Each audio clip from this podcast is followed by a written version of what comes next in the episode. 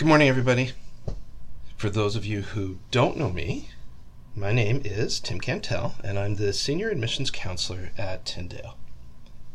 I've had the privilege of being part of this wonderful community for about 10 years now, and I'm really honored to be able to share with you for a few minutes this morning.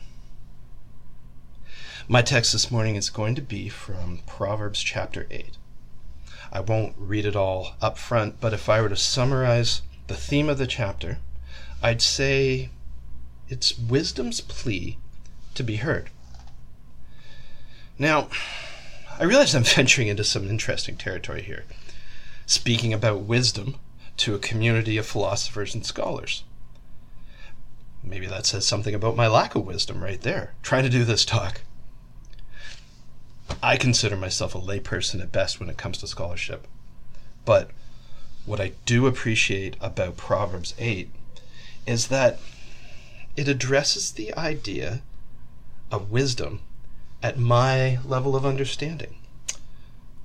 Hence the title for my talk today. I'm calling it The Layperson's Guide to Wisdom.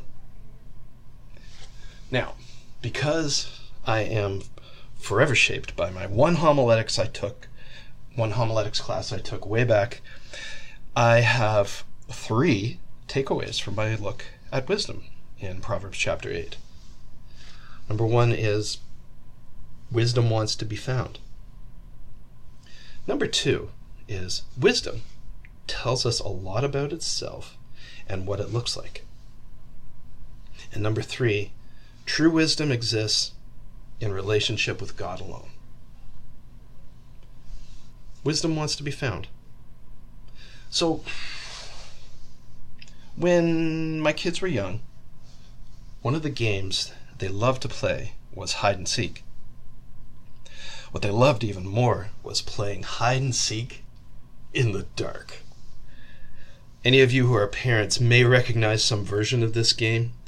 We wait until the sun goes down, turn off all the lights in the house, and play this horrible game in complete darkness. I hate hide and seek. I'm a large man, and fitting into the best hiding spots next is next to impossible. And then I'm in the dark, so I'm running into tables, I'm running into chairs, basically everything in the house while I'm trying to find some place to cram my body. It's just a miserable experience. So I quickly came up with the strategy that the best hiding spot for me was to climb in my bed, pull the covers over my head, and just lay still. It was comfortable, easy to do, and I may or may not have been able to get about a five minute nap in. Usually, though, I was found pretty quickly by one of my kids, which, you know, was of course the plan all the way in a weird sort of way, I think it might be the same with wisdom. Wisdom wants to be found. Wisdom is that obvious lump under the covers. Wisdom is the legs and feet you can see hiding behind the curtains. It's the grown adult like me hiding behind the smallest tree in the forest. Let's look at chapter 8, verses 1 to 4 as an example of this. It says, Does not wisdom call out? Does not understanding raise her voice? At the highest point along the way where the paths meet, she takes her stand. Beside the gate leading into the city, at the entrance, she cries aloud To you, O people, I call out. I raise my voice to all mankind. So, using key imagery here that is relevant to the people of the time, they can associate wisdom with wanting to be found. The high places, the points where paths meet, the gates of the city, these are all relevant examples to the people of the time. We are told that wisdom wants us to find it. Wisdom places itself in the most obvious of spots. We just need to know what it looks like. Which brings me to my second point. Wisdom tells, tells us a lot about itself and what it looks like. In the next section of the chapter, we see a pretty clear description of what wisdom looks like, and also a little bit about the rewards of pursuing it. So, the other week, I was sent to the grocery store to pick up some kimchi for a rice dish that my daughter wanted to make for supper. I didn't think much of it and headed over to the store. Took some searching, but I eventually found the chim- kimchi, grabbed the jar, paid for it, came back home, and proudly presented it to my daughter as a mission completed. Well, the look on her face immediately told me something was wrong.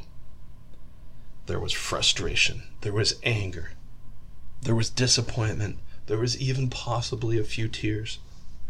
You'd have thought I'd destroyed her favorite stuffy. But no, I'd gotten the wrong kimchi. I'd made a rookie mistake. Instead of asking for details about what brand and size I needed to get, I picked the first jar I saw. Instead of asking maybe to send me a picture, I'd just gone ahead with my quest to buy the kimchi at the grocery store, unaware of the horrible mistake I was about to make. Well, a second trip to the grocery store and the problem was rectified, but I learned my lesson. I needed to know what I was looking for before I went out and got it. So let's look at the, the descriptions now that wisdom gives us about itself. In chapter 8 again, starting in verse 12, wisdom says, I, wisdom, dwell together with prudence. I possess knowledge and discretion. To fear the Lord is to hate evil. I hate pride and arrogance, evil behavior, and perverse speech. Counsel and sound judgment are mine. I have insight. I have power. If there's a better description of what wisdom looks like, I don't know. What's interesting is that just as I finally benefited then from a delicious meal of kimchi rice after getting the right jar, the next part of Proverbs 8 also talks about the rewards or benefits once you find it, once you find wisdom. Starting at verse 15, we, we read, By me kings reign, and rulers issue decrees that are just. By me princes govern, and nobles all who rule the earth. I love those who love me, and those who seek find me. With me are riches and honor, enduring wealth and prosperity. My fruit is better than fine gold, and what I yield surpasses choice silver. I walk in the way of righteousness, along the paths of justice, bestowing a rich inheritance on those who love me and making their treasures full.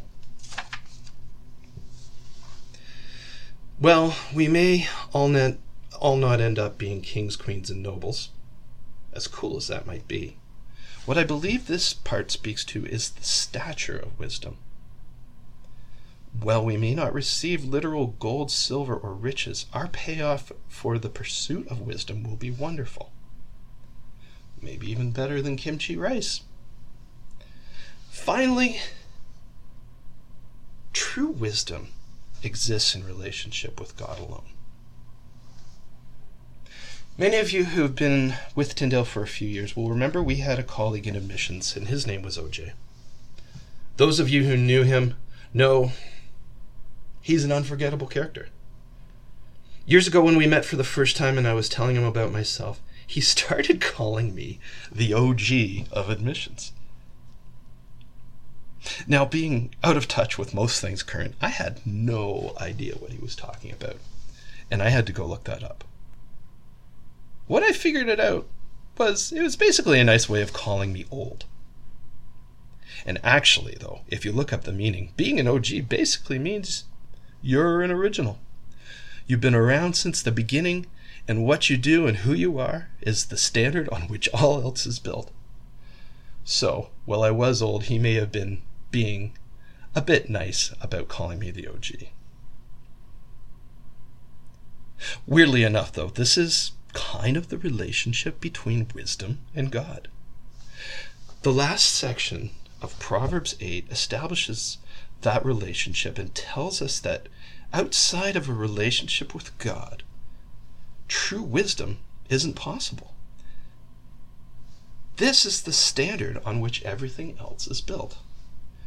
Verse 22 said, The Lord brought me forth as the first of his works, before his deeds of old.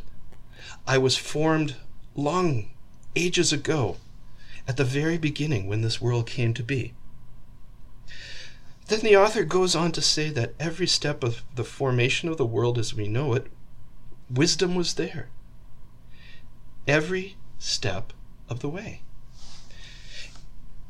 In verses 30 and 31, then, there's an interesting note that even wisdom is genuinely excited and rejoicing in both the glory of God and the creation that took place. Verse 30 says, Then I was constantly at his side. I was filled with delight day after day, rejoicing always in his presence, rejoicing in his whole world and delighting in mankind. What this feels like to me is that true wisdom is a special and unique gift that originates from the beginning of time. It is from God Himself and is possible and happily given to those who choose relationship with Him. So, as we finish Proverbs 8, and I finish my talk this morning, I want to leave you with a few things. If you'll notice, I've been careful not to define what exactly I think wisdom is. I don't think I could even come close to doing that in the time we have for this talk. And I actually have a suspicion that the definition of wisdom is very personal and unique to each of us. While being grounded in the truth of Scripture and our relationship with God, it is at the same time situational and personal. And in the end, this is a mystery that I am very much okay with. What Proverbs 8 does say, though, is that we have a choice, and it's been laid out pretty clearly in front of us. We've been told wisdom is calling out for our attention. We've been given a pretty good idea of what it can look like and the rewards we can receive from pursuing it. We also know the origin Wisdom has existed since the beginning of time, and outside of relationship with God, finding it is impossible. Let's finish then with the last five verses of Proverbs 8, which serves as a final call. Starting at verse 32, it says, Now then, my children, listen to me. Blessed are those who keep my ways. Listen to my instruction and be wise do not disregard it. Blessed are those who listen to me, watching daily at my doors, waiting at my doorway. For those who find me find life and receive favor from the Lord. But those who fail to find me harm themselves, and all who hate me love death. Let's pray. Lord, this is a great word. Thank you for the gift of wisdom, and thank you that it is available and accessible to us. And thank you that it comes from you. Lord, as we go about our day, as we teach, as we learn, as we fulfill our callings, please, Lord, help us to remember the source of all wisdom. And uh, may we walk in it. And may we give thanks to you for everything that you are and everything that you do. In Jesus' name, amen.